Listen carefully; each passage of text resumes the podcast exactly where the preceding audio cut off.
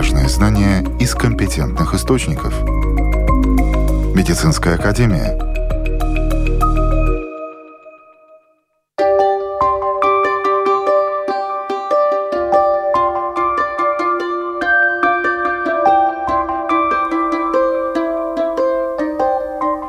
Здравствуйте, с вами Марина Талапина. Варикоз, операции на венах. Сколько можно удалять?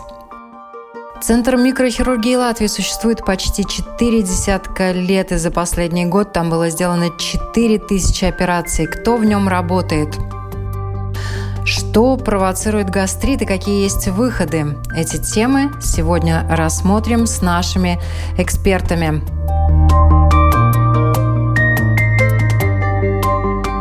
Итак, начнем. Первая тема – операции на венах. В каких ситуациях хирургическое вмешательство неизбежно? И что нужно делать для профилактики венозных заболеваний? Разобраться с этим вопросом нам поможет флеболог, хирург со специализацией в проктологии, заведующий хирургическим отделением Балтиес Вену клиника, Балтийской клиники Вен, член Всемирной Европейской и Латвийской ассоциации хирургов, Латвийской ассоциации флебологии, Американского венозного форума, а также этот человек доктор, который стажировался в клиниках Германии, Италии и Франции, специализируется на дуплексном УЗИ, диагностике и лечении вен ног и делает любые операции на венах, используя всемирно известные и признанные технологии для лечения вен. Я рада приветствовать у нас в гостях доктор Петерис Герке. Здравствуйте. Здравствуйте. Итак, хотелось бы начать с уникальных операций на венах, которые были проведены в Латвии, как раз в вашей клинике. Уникальность этих операций заключается в том, что операции провели, используя вместо наркоза гипноз. Гипноз проводила специалист по гипнотерапии Даца Ролова. И ей слово. Я немножко подготавливаю клиента перед операцией. Мы встречаемся немножко перед операции, там один раз или два раза я должна выяснить психотип своего клиента, я должна выяснить, как он э, принимает боль. Ну, сначала мы так встречаемся в кабинете, потом я подготавливаю клиента э, где-то 40 минут перед операцией, и тогда во время операции он уже знает, что делать надо, он уже знает, что это транс, что я буду говорить, что, как он должен чувствовать. Мы же все это договорились. И вожу его в транс своего клиента. И все, и работаем. Я работаю с эриксонским гипнозом. Нам не надо, чтобы человек отключился. Нам не надо, чтобы он совершенно, ну, был как будто без сознания, ну, в таком состоянии. А у нас беседа, меня мой клиент все время слышит. Я ему говорю метафоры, ну, мы работаем с его ощущениями. И ну, редко, когда мы вводим клиента в глубокий транс. Но при операции какой-то момент, минут где-то 30, я стараюсь, конечно, транс углублить. При э, с операцией с венами когда они делают вот эти наркозы, тогда люди не могут ходить каких-то там 4-5 часов. Вот. А когда без этого наркоза, тогда они сразу сами встают из, из операционного стола, сами идут уже на свою комнату и уже могут идти по лестнице и на машину и, и уже везут домой. Если раньше мы слышали об этом как о, о чем-то таком неизведанном, то сейчас это вполне реально проходит в современных клиниках. Ну, мы сейчас говорим о малоинвазивной хирургии, да, и мы их делаем в основном под э, местным обезболиванием нет никаких наркозов больших, и человек после этих операций может э, сразу ходить и идти домой. Но что важно, все равно любая местная анестезия, она предполагает укол. И э, когда этих уколов несколько, человек начинает чуть-чуть нервничать, и это ему не нравится. Гипноз – это то, что замещает эти уколы. И такого рода операции уже в Институте травматологии проводились. Э, и также, насколько я знаю, в мире вообще проводится под гипнозом и лечение зубов. В 1973 году мой отец, тоже хирург, он сделал э, операцию аппендицита под гипнозом. У нас в Латвии? Э, да, это была единственная первая операция. Наверное, можно сказать, что за этим будущее. В какой-то мере да, потому что есть люди, у которых есть аллергические реакции на какой-либо из компонентов э, анестезии, или есть э, серьезные сопутствующие заболевания, которые не разрешают операции под анестезией. И тогда вступает в свои права гипноза. Мне довелось пообщаться с женщиной, которые делали операцию, и она сказала, что это настолько замечательно, так хорошо и комфортно все прошло, что она бы с удовольствием еще и родила бы под гипнозом, и оказывается, акушерки наши тоже обучаются этому и помогают женщинам рожать при помощи гипноза.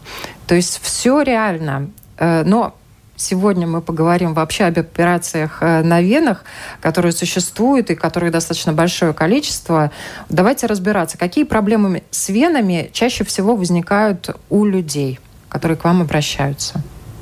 Ну, э, контингент у нас э, очень широкий, начиная э, от людей, у которых просто жалобы на тяжесть в ногах, и заканчивая людьми, у которых и трофические язвы уже образовались, и тромбы были в венах, сопутствующие тяжелые изменения структуры тканей на ногах. То есть контингент очень широкий, поэтому при каждом индивидуальном случае мы подбираем свой подход обследования, анализы и, конечно, метод лечения. Когда надо делать операцию, а когда можно обойтись без хирургического вмешательства, об этом нам расскажет хирург-сонографист поликлиники Аура и центра Айва доктор Сергей Лукинцов. Есть две системы. Это глубокие вены и есть поверхностные вены. В основном все путают глубокие вены и поверхностные вены. Вот все эти большие узлы некрасивые – это поверхностные вены, это не глубокие. Глубокие вены обратно забирают э, практически 90% крови легким. Поверхностные только 10%. Поэтому, по большому счету, можно поверхностные вены убрать в полном объеме. Да? По поводу капилляров, да, химические, это убирается вообще капилляры.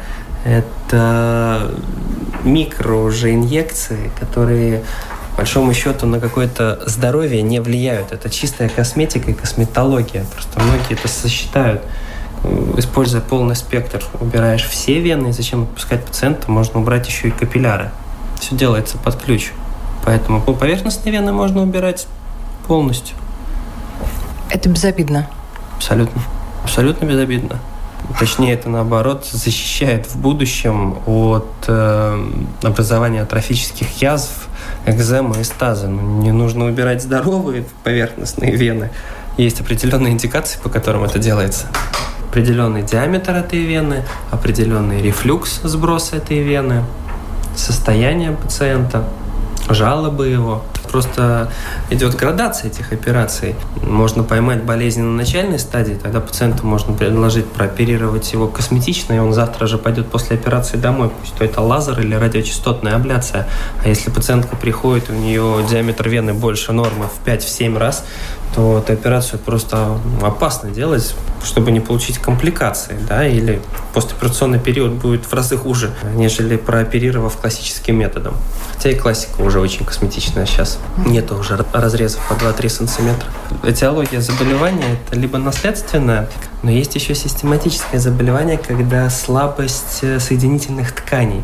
Потому что есть такая теория по поводу всех этих заболеваний. Треугольник – у кого слабые вот это соединительные ткани, они болеют варикоз, геморрой, желчный пузырь.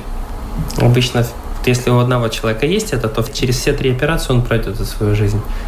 Когда надо делать операцию, когда можно обойтись без э, хирургического вмешательства, наверняка ПТРС вам есть что добавить. Да, конечно. Как коллега уже сказал, есть две системы вен, поверхностные и глубокие. Оперируются всегда только э, поверхностные стволы, конечно. Но, э, значит, определить, надо или не надо оперировать, это золотой стандарт диагностики филобологии во всем мире, это дуклесное сканирование вен которое показывает и диаметры вен, и как работают клапана, или если нарушение оттока крови. И если нарушение клапанов, э, работы клапанов больше, чем 40%, это э, показание к операции не косметической, а лечебной. Любую венозную недостаточность независимости от диаметра вен можно сделать малоинвазивными методами. Классические операции, фактически, это уже история. Диаметр не имеет значения, не имеет значения разветвления или сколько там узлов, 5, 10 или 50. Все делается сейчас уже под местным взбаливанием и по, ну скажем так, косметическому принципу. Есть пациенты, как мы уже сказали, с запущенными ситуациями, и очень много делают операций косметических целях. Убрать некрасивые веночки, маленькие сосудики, капиллярчики, как, капиллярчики да, да. Добавить хочу, что это не операция. Это на такие маленькие сосуды там оперировать ничего не надо. Это процедуры косметические, при которых используются два метода. Если сосуд больше одного э, миллиметра в диаметре, применяется так называемая склеротерапия или введение медикамента э, в просвет вены, или в виде жидкости, или э, в виде э, пены, который химическим путем, раздражая внутренний слой вен, заставляет ее зарастать. То есть э, там появляется соединительная ткань, и эта венка зарастает и исчезает. Те сосуды, которые меньше 1 мм, они очень хорошо поддаются так называемым транскутарным лазерной терапии, когда облучается сквозь кожу лазерным лучом вот эти вот расширенные венки маленькие, и они исчезают. С одной стороны, казалось бы, хорошо, да, а с другой стороны, вот если эти веночки все равно прибывают и прибывают, прибывают и прибывают, плярчики прибывают и прибывают, как предыдущий доктор вот у нас в комментарии сказал, что в принципе все поверхностные вены можно обнулить, убрать под ключ. Насколько действительно реально это безопасно и можно, и нужно ли вообще? Ну, если у человека здоровые поверхностные стволовые вены, мы никогда их не оперируем. Для операции показания – это нарушение оттока крови по магистральным венам, по стволовым венам, когда они начинают вредить здоровью. Мы не можем сравнивать э, косметические операции, там, э, увеличение груди, там, убирание морщинок с э, убиранием вен только из-за того, чтобы их убрать. Потому что э, коллега уже сказал, 10-15% э, всей крови э, течет по поверхностным стволовым венам. Если их убрать, вы увеличиваете нагрузку на глубокие. Нет ничего, что было бы лишним. И просто так взять и убрать. Все и дело, да. Э, это не вариант, и это неправильно. Вот сейчас флебологов обвиняют в том, что они делают ставку на прибыль, и очень много проводятся операций на здоровых венах. Отчасти, ну вот именно в, косметических целях девочки приходят, уберите мне, пожалуйста, эти звездочки и так далее. Вот отчасти некоторые медики идут на поводу у желаний клиента. Всегда ли стоит делать операцию только ради косметического эффекта? Я хочу уточнить, операцию или процедуру? Процедуру, хорошо. Процедура сколько угодно. Как я уже сказал, процедура – это воздействие на маленькие маленькие капиллярные расширения, что есть чисто косметические изменения. Они никакого влияния на здоровье, на качество оттока крови не имеют. То есть доктор об этом обо всем рассказывает? Конечно, да? конечно, конечно. Э, и, и другой вопрос, если э, доктор говорит, ну, я вам заодно тогда и вену прооперирую, здоровую, вот это уже неправильно. А доктор может такое сказать? Вы сталкивались с этим? Ну, я не думаю все-таки, чтобы кто-то пошел на такое. Потому что это уже вред здоровью человека. Я думаю, что врачи так не должны делать. А здоровая венка, она может быть видна?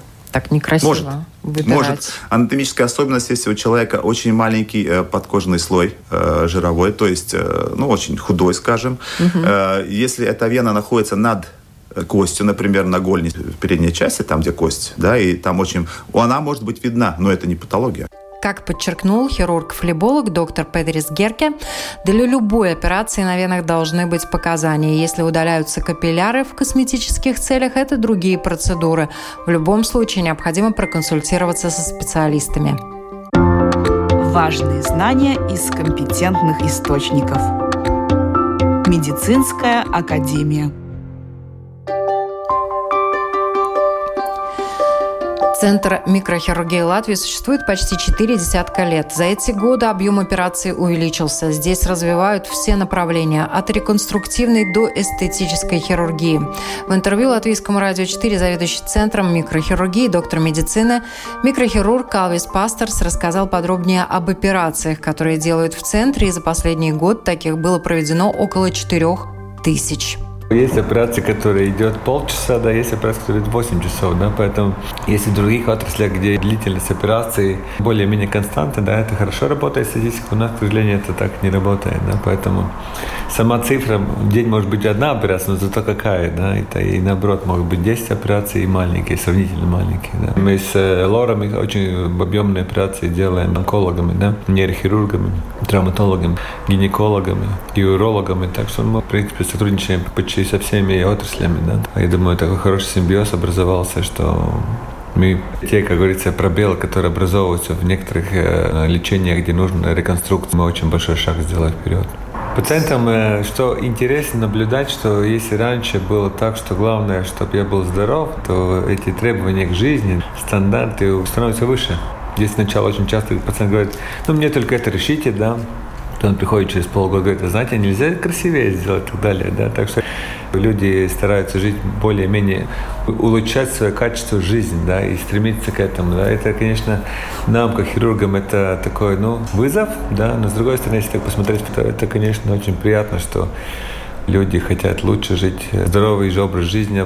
Я думаю, что это очень приятно. Ну, плюс еще, конечно, возможности медицины тоже конечно, улучшаются. Конечно, да. Сколько у вас хирургов работает?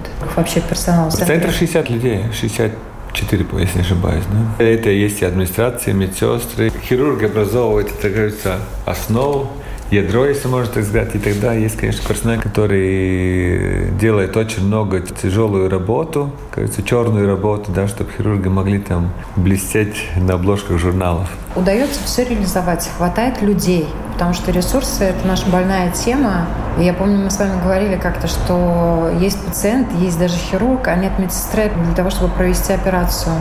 Это для всех, я думаю, во всех отраслях сейчас это большой челлендж, да, удержать своих э, людей и привлечь молодых. Много причин, почему это трудно.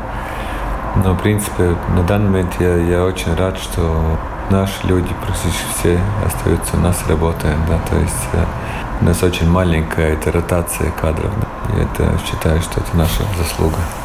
Центр является самым большим в Прибалтике.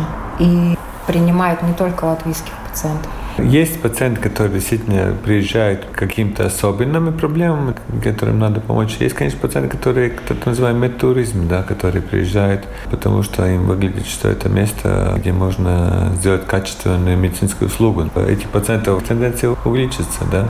Конечно, COVID опять ввел свои коррекции, да, и это притормозилось, да, но, конечно, я думаю, что как только ситуация станет стабильной в мире, ну, с точки зрения, что инфекции, пандемии, я думаю, что это опять вернется. Конечно, опять война тоже вела свои коррекции, да, есть люди, которые не хотят куда-то ехать, боятся, потому что нет уверенности, что война не может прийти в Латвию.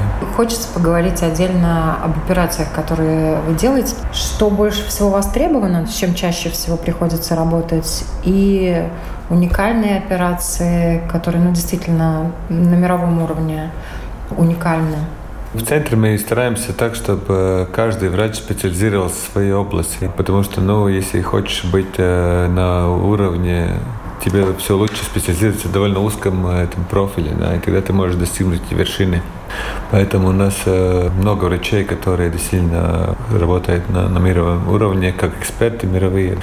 Это и по хирургии кисти, да, реконструктивная микрохирургия, да, и эстетика, да. Так что в каждой отрасли у нас есть свои, как говорится, хедлайнеры. Я очень горжусь, что у нас нет так, что у нас один врач только там талантливый, красивый, хороший, да, у нас их много. Уникальные операции, действительно поражают. И операция по пересадке кисти, операция по реконструкции челюсти у онкопациента. То есть вы восстанавливаете органы, которых а, не было. Наверное, много операций, которые вас самого удивили, что вот мы и так можем.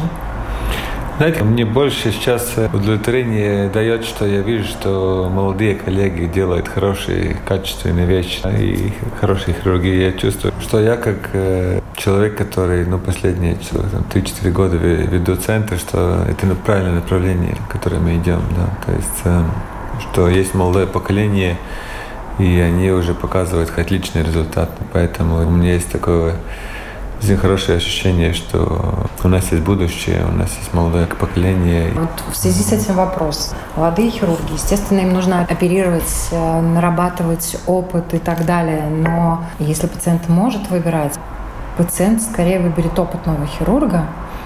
Но тем не менее, можно подойти молодому хирургу? Вот когда он может начинать оперировать вообще? Когда вы начали оперировать ваша первая операция, которую вам доверили? О, ну я, я начал очень рано оперировать. Я первую руку пришел, еще я был студент последнего курса, потому что я начал волонтировать э, в третьем курсе и довольно много времени провел в операционном зале во время. Не знаю, как это получилось, да, но была возможность, которую я использовал. Да. Это был лето я заканчивал академию, тогда это была академия медицины, была возможность это сделать. Я пришел руку. Была ампутация в середине апоксдауна. Ну, то есть был выбор, либо человек останется без руки, либо вы ее пришли. Да, просто мне там было так, что очень много было работы. Это еще было время, когда хирургов было очень мало. Недостаточно было, да, просто, ну, мне доверили, что я могу это сделать. Доктор Бит, пусть ему Эглас Смилт. Он сказал, Калвис, у тебя есть возможность. Конечно, я, ну, я был безумно рад, что мне удалось это сделать. Я думаю, что это индивидуально. То, что я хочу сказать, я думаю, очень важно, что мы стараемся делать в центре, чтобы был высокий стандарт. Проблема в Латвии, я вижу, что у нас есть отличные хирурги, и есть хирурги, скажем так, слабые. То, что нам не хватает очень многих больницах. Не всех, конечно, но многих, особенно на периферии Латвии. Это стандарта нет. Ну, то есть э, вот этот стандарт, под которым мы не идем ниже. Ну, если хотите, вы можете лечиться вот, там суперхирурга, звезды, да, и так далее. Но если, например, воскресеньем я попадаю в травму, у меня есть травмы, да, то я могу быть уверен, что я все равно получу хороший стандарт э, медицинской услуги. Это, это то, что мы в центре насчет этого очень сильно работаем, чтобы был хороший стандарт, что даже, скажем так, самый худший врач сделал качественную работу. Это, конечно, можно получить очень тщательно выбирая людей, которые будут работать, да, врачей, сестер, которые будут работать в центре. И мы насчет этого очень, очень много усилий ну и хирург, микрохирург, тем более это постоянная практика, практика, практика. Это опыт плюс э, все-таки, наверное, каких-то природных качеств, данных. Говорят также, что один хирург может уже еще будучи студентом, может провести операцию достойно на уровне, а другой хирург в течение 10 лет э, делает из операции к операции одни и те же ошибки. В медицине, когда я учился, была очень сильная селекция, отбор. То есть э, с моего курса первые два года, по-моему, 30% ушло из, из э, академии, потому что учение было очень трудное. И, в принципе, такой, как говорится, которым нравится легко жить, там не мог выжить. Он не, просто не выдерживает. Это было очень тяжелое образование. Второе еще, что у нас было тогда очень много тяжелой работы ночью ну, много дежурств. Если сравнить, как сейчас э, молодые специалисты, мы ну, два-три раза больше работали. Да. И это, конечно, давало закалку. Тогда ну, очень многие, кажется, просто не выдерживали эти нагрузки, они просто сами уходили. Но сейчас немножко это иначе, и, конечно, Опять э, тяжелая работа, которую делают, и, конечно, те, которые чувствуют, что они не могут изучить, они, конечно, выбирают другие профессии или другие специализации, потому что ну, работа очень тяжелая. Да. В медицине нет э, простых профессий, если хочешь быть хорош. Если ты действительно хочешь быть на уровне, на высоте, тогда, я думаю, все они довольно сложные. У хирургов это нюанс, что это и физически очень тяжело, не только ментально ты устаешь, но и физически тоже, поэтому очень важна физическая форма у каждой работы своя специфика, и поэтому мы всегда говорим, что очень важно, чтобы каждый делал то дело, которое умеет, которое учился, а не то, за что деньги платят. Идет активный обмен опытом с коллегами из разных стран, консилиумы и так далее. Вообще, как часто к вам приезжают, как часто ваши врачи ездят на конференции, на мастер-классы? Ну, всякие бывают, да. да. Это основное. Мы должны все учиться и регулярно учимся какие-то новые вещи, которые происходят. Многие из наших врачей, они эксперты отрасли, то есть они работают как учители или эксперты всякие конференции, конгрессы, да, где они mm-hmm. ведут э, свои секции, так называемые, да, в конгрессе. Да, то есть э, ну, все время стараешься себя держать в апдейте, да, чтобы ты знал, что новое происходит в мире, какие новые тренды, технологии входят в медицину, потому что в многих отраслях очень быстро это все развивается. Может, реконструктивная хирургия это медленнее, потому что все-таки это, ну, своеобразное искусство, а, где все-таки хирург самый главный.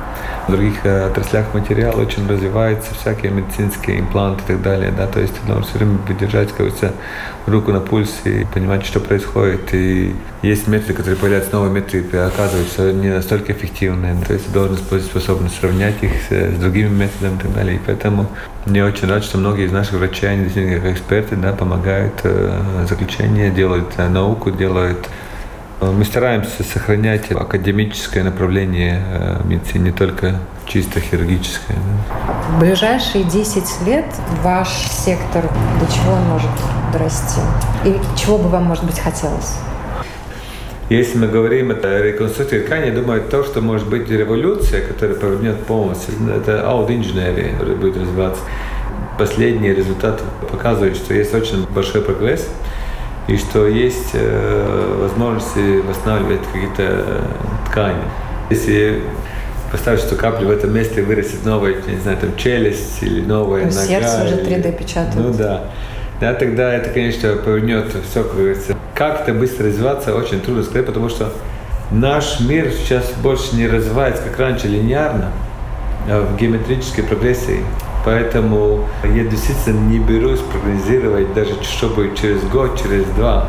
Я думаю, что мы живем в очень интересном времени. Я понимаю, что очень, очень много людей это пугает, потому что все так быстро меняется, да, что нет той стабильности, которая раньше была, когда жизнь развивалась в параллельном э, обществе. Да. То есть э, у нас сейчас технологии идут вверх, просто skyrocket, да, а общество развивается по-прежнему линейно. Да.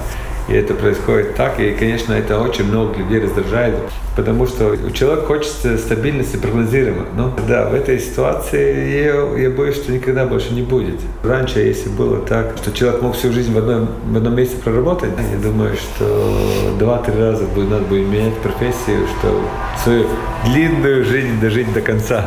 Что не изменится даже через сто лет в центре микрохирургии? Я надеюсь, что в первую очередь человеческое отношение, доброта. Я бы хотел не только в центре общества, да, что мы умеем ценить мнение другого человека, даже если мы этим не согласны. Трудолюбие.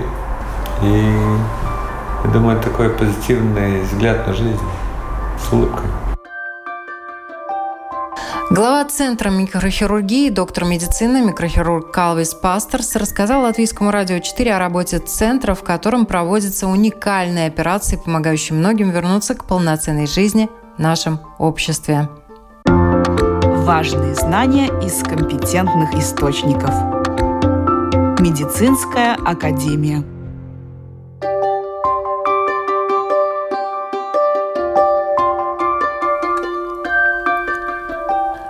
Провоцирует гастрит и какие есть выходы. Об этом мы продолжаем разговор со специалистом по вопросам питания Ксенией Андриановой и ведущим гастроэнтерологом Латвии Еленой Деровой.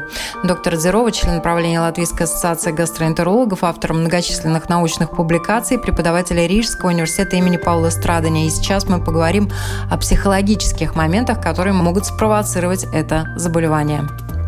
Есть механизмы, которые конкретно запускают заболевания, именно психологические. Вот э, что об этом можно сказать и важно знать? Стресс. Стресс. Это очень важный момент. И стресс очень важный момент, начиная с садика. Скажем, ребенок тяжело вживается в коллектив. То есть даже, в принципе, если предрасположенность генетическая есть, даже если есть какие-то предпосылки, и ребенок заражен э, бактериями. Угу, угу. Но может этого и не быть, это если он на, нормально, да, может и не быть нормально, ему нравится, он хорошо коммуницирует, там, скажем, в садике. Потом у нас начинается школа. В школе там все бегут, каждый куда-то. Дети хотят быстренько на перемене как-то разрядиться. Учителя тоже все спешат. Нет, все нормально, все происходит, но э, бывает так, что для некоторых детей это большой стресс.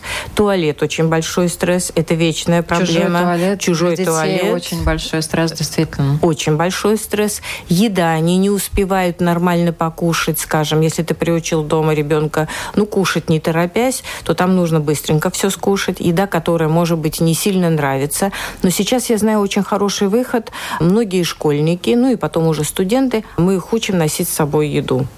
Простую нормальную свою еду. Сейчас же полно пластиковых контейнеров, контейнеров или стеклянных. Они берут, и они могут взять там теплый чай или с водой, кто как хочет, но все-таки покушать хотя бы нормальную еду. Это один из выходов. То есть хронический гастрит, если уже есть у человека, мы можем повлиять на эту ситуацию. Мы можем повлиять, мы можем предупредить, чтобы он не проявился. Да? То есть да, э, да. бактерии замечательные. Хеликобактер пилори. пилори да. Зелененькая, хвостатая. Она разная. Она воидной формы бывает, она спиралевидной формы. Она очень сильно приспосабливается к нашим условиям жизни. Она уходит вглубь стенки желудка. Достать ее очень сложно. Но хочу сразу сказать, что, конечно, доказано уже в клинических исследованиях такие позиции, что она, скажем, гастрит определенный вызывает атрофический, ну, одну из позиций гастрита, при которой обязательно нужно с ней бороться. Но мы забываем, что есть еще очень много других бактерий, которые мы не нашли, и еще очень много вирусов и грибов, на которые мы практически не можем повлиять. И они тоже могут вызывать гастрит. И один из них – кандидоз при передозировке антибиотиков. Когда много человеку назначают с разными заболеваниями антибиотики, то перекос в системе организма нашей срабатывает, и у человека возникает кандидоз. Ксения, то, что касается питания с собой, как специалист по питанию, как вы расцениваете это и какие рекомендации родителям? А, во-первых, э, школьникам обязательно что-то нужно давать с собой. Почему? Потому что школьник это уже, скажем, не ребенок возраста детского сада, которого покормят завтраком. В школе завтраков нет очень с редкими исключениями. И этот ребенок с утра встал, ему ничего не интересно, ничего не хочется, он пошел в школу. Обед обычно в 11-12. Я не понимаю, почему он так рано, но уже в 11-12 ребенок поел, Школа, скажем, заканчивается ну, в 3, в 2 часа. Уроков много сейчас. А, дальше они идут на кружки, спортивные секции, и получается, что вечером они приходят в 6 или даже позже, в 8 вечера домой, и 5-6 э, часов перерыва без еды между обедом и ужином. Что происходит посередине? Они идут в ближайший магазин, покупают булочки, как мы покупали вот эти пиццы в полиэтилене ужасные, так сейчас до сих пор дети покупают эти пиццы в полиэтилене и едят. Это один вариант, либо они вообще не едят ничего. Соответственно, это, в принципе, ну, тяжело сказать, что хуже есть плохое, вредное, или вообще ничего не есть, просто морить себя голодом, и в итоге в принципе, остаться без энергии и испортить себе желудок окончательно. Поэтому рекомендуется школьникам обязательно что-то давать с собой. Но что-то, наверное, mm-hmm. все-таки лучше проговорить, что это, да, там яблоко. Да, зависит это от возможности детей, от возможности родителей. Если родитель готов, опять же, сделать ему паровую котлетку, рис и положить с собой, скажем, небольшой огурец, помидор, это было бы отлично. Но, опять же, такую еду можно не всегда погреть.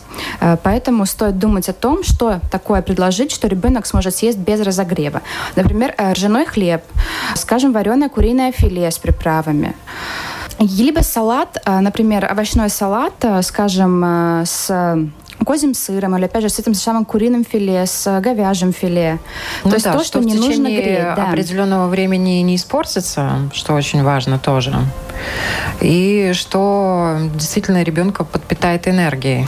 Далее, если э, родитель никак не может готовить, или опять же жара, есть вариант, что это испортится, ну и в конце концов, если мы долго держим в пластиковой коробке еду, качество тоже у нее теряется, она становится невкусной уже, размягшей. Это орехи, сухофрукты, Опять же, ржаной хлеб, обязательно фрукты, обязательно овощи. То есть искать такое, что не испортится и что ему удобно будет съесть. Мне очень нравится, когда, например, разрезают овощи такими красивыми полосками. Можно нарезать морковку, можно нарезать сельдерей, те же самые огурцы, красиво их упаковать.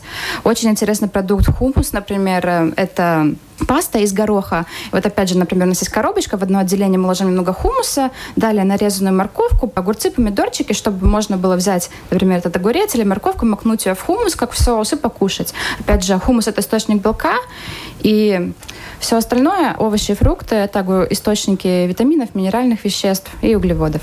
То, что касается гастрита. Очень важный момент – последствия. Если его не лечить, да, или если не придавать э, внимания, не менять э, систему питания неправильную. Человек будет мучиться. Потому что у него эта симптоматика присутствует все время. Это боль. Ему хочется кушать, да, он после еды поел, э, значит, у него все болит, у него раздувает э, живот, у него начинается отрыжка, пища стоит, не переваривается. Это один из самых... Боль – это всегда один из самых первых симптомов, самых тяжелых. Что делает человек? Он начинает избегать кушать.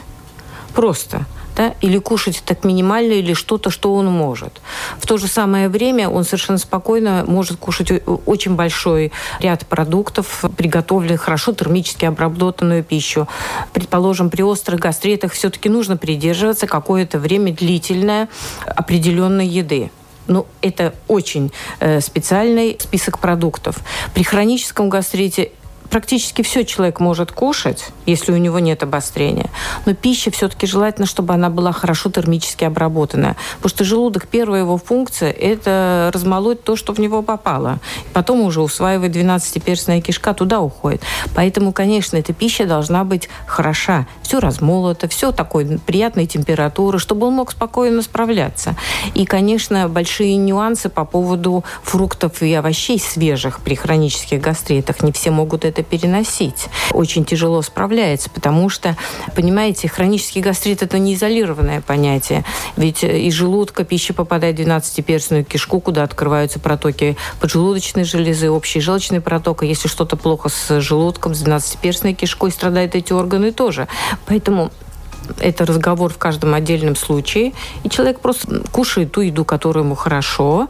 Но если в период обострения, конечно, это обязательно лекарственный препарат. Без них, ну, как правило, пациенты не могут выбраться сами. Самый главный момент гастрит – это заболевание, которое можно вылечить если мы говорим о э, гастрите, который вызван хеликобактер пилори, предположим, мы удаляем хеликобактер пилори, если у пациента ничего там нету, а потом никакой симптоматики, мы считаем, что мы вылечили. Если это аутоиммунный гастрит, то с аутоиммунными заболеваниями мы не можем бороться Расшифруйте, что. что это за гастрит, чтобы люди... э, То есть это аутоиммунные заболевания, это такие заболевания, при которых в своем организме вдруг он перестает узнавать свои собственные клетки и он начинает выделять антитела. Это могут быть антитела клеточкам желудка, по всему кишечнику, клеткам своего кишечника. Сюда же относится бронхиальная астма, кстати. Сюда же относятся всяческие дерматиты, экзема, нейродермиты и так далее. То есть это очень большое количество различных заболеваний. Но там мы повлиять можем в минимальной степени. Но это нам нужно тогда установить дополнительными исследованиями. Если мы говорим про гастрит, который вызван нарушением питания, скажем, нарушением режима питания, то, в принципе, мы это можем компенсировать. И если мы морфологически, то есть когда берем биопсию на кобре, все-таки нам показывает, что да, есть, существует хронический гастрит, но человека это не мучает, у него уже симптоматика вся прошла. То есть это значит, что он в ремиссии. Эта ремиссия может практически быть всю оставшуюся жизнь. Как таковой диагноз Соответственно, есть, заболевание его не будет беспокоить. Да, это просто врачебный диагноз, не более. А пациент хорошо живет, человек радуется жизни, все нормально у него. Я бы хотела только пожелать родителям в первую очередь заботиться о своих детях, потому что это ответственность. Они взяли на себя такую ответственность, значит, они должны ее и тянуть. И как-то их кормить и учить, чтобы они выросли потом и могли учить своих детей. Потому что должна быть преемственность поколений. Но это, это просто обязательно. Да? Берегите себя. Кушайте вовремя, кушайте хорошую, приятную пищу в нормальной обстановке, если это у вас получается. Если не получается, тогда как-то старайтесь приладить эту обстановку, э, как-то привлечь ее к себе, как-то сделать так, чтобы вы могли и вовремя покушать, и вовремя сделать перерыв. Планируйте свой рабочий день грамотно. А, я, в свою очередь, хотела бы тогда обратиться к детям, которые, как, как я сама, которых родители не научили правильно питаться, которые потом страдали от этого. Не все потеряно. Всегда можно начать жизнь заново, начать правильно питаться, приучить себя кушать завтрак и, опять же, грамотно спланировать свой день так, а, чтобы осталось время на обед и на полдник и на ужин. И главное, что нужно помнить, даже если стресс, даже если вы бежите, даже если вы схватили кофе и какой-нибудь там бутерброд, Просто сядьте вот на лавочку где-нибудь в центре Риги, пять раз вдохнули, выдохнули, спокойно съели и пошли дальше. Здоровье ваше – это важно, потому что сейчас, пока молодые, не замечаете, съели, все нормально, побежали, кажется, что все хорошо, пройдет 10 лет – тогда будут чувствоваться последствия. Так что сели, пять раз вдохнули, выдохнули, спокойно поели и пошли дальше. Не острите при гастрите, а бегите и лечите. Я напоминаю, у нас в гостях были, отвечали на наши вопросы один из ведущих в Латвии врачей-гастроэнтерологов Елена Дерова и специалист по правильному питанию Ксения Андреанову. Спасибо большое, что пришли, были с нами. Если вы не успели послушать нашу программу сначала, это можно сделать в подкастах на таких платформах, как Spotify, Google, Apple Podcast и, конечно, на нашем сайте lr4.lv. С вами была Марина Талапина. Всего доброго, берегите себя.